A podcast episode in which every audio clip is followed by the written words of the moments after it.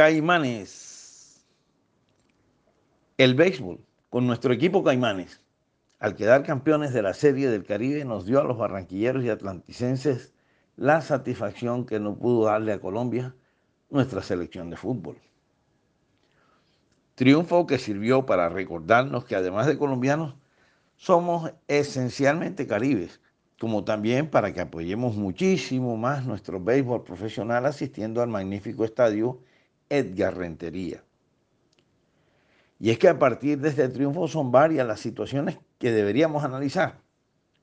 Voy a tratar de relacionar algunas. El nombre del equipo, Caimanes, por obvias razones, con seguridad lo sentimos muy nuestro. Cualquiera que escuche la popular canción Se va al Caimán, sabe que se va para Barranquilla y eso en marketing es clave. Aunque José Mosquera, gran manager de los Caimanes, sea atlanticense, los orígenes de los jugadores que fueron a la Serie de Béisbol del Caribe nos demuestra que en nuestra ciudad se requiere un mayor apoyo al béisbol aficionado y a los jóvenes deportistas que escojan el béisbol como opción de vida. Veamos. De Cartagena fueron 14 peloteros, de República Dominicana 10, de Venezuela 2, de Barranquilla 2, de Cali 1, de Montería 1, de Estados Unidos 1 y de Taiwán 1. Obvio que se trata de un equipo profesional con jugadores de cualquier parte, pero por variadas razones no cabe duda que lo ideal es que los locales sean una proporción importante del equipo, entre otras porque genera más sentido de pertenencia a la afición y a la ciudadanía en general, además que serían más los barranquilleros con posibilidades de subir a la llamada gran carpa de la Liga Americana porque la meta de cualquier beisbolista es llegar a las grandes ligas.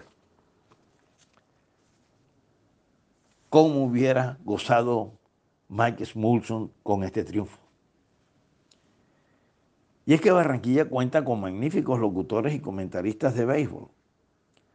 Marcos Pérez Quintero, el popular y muy querido Marquitos, ha seguido la imborrable huella de su padre, Marcos Pérez Caicedo, y nos deleita durante las transmisiones de Telecaribe Vale la pena leer su libro Grandes Épocas del Béisbol Profesional Colombiano. Y en ese equipo, Orlando Palma, Humberto González, Alfredo Sierra y Jorge Marenco son profesionales serios y conocedores de la pelota caliente. Por último, los colegios locales están en mora de constituir equipos de béisbol y nuestras universidades deberían, como lo hacen en otras partes del mundo, ofrecer becas en sus carreras para prospectos del béisbol. Asimismo, crear equipos competitivos y dotar sus campos con diamantes que cumplan con las especificaciones de ese deporte. Hoy solo los tienen la Universidad del Atlántico y la Autónoma. La Universidad del Norte, con un enorme predio hoy desperdiciado, no cuenta con un espacio para el béisbol.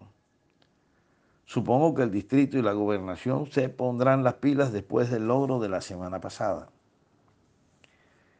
Se debe conocer que nuestro campeonato profesional del 2021 solo contó con cuatro equipos, dos de estos de Barranquilla, que si fueran más, este podría prolongarse y que es un esfuerzo muy grande de pocos. El Garrentería y su hermano Edison son claves en el béisbol colombiano. Farid y Simón Char sembraron una semilla que han continuado Roberto, Mauricio y Jimmy Char. El empresariado de Barranquilla debería apoyar más a nuestro béisbol local. Por mi parte, solo me, me queda exclamar, gracias, Caimanes. Nicolás Renovitsky, Renovitsky.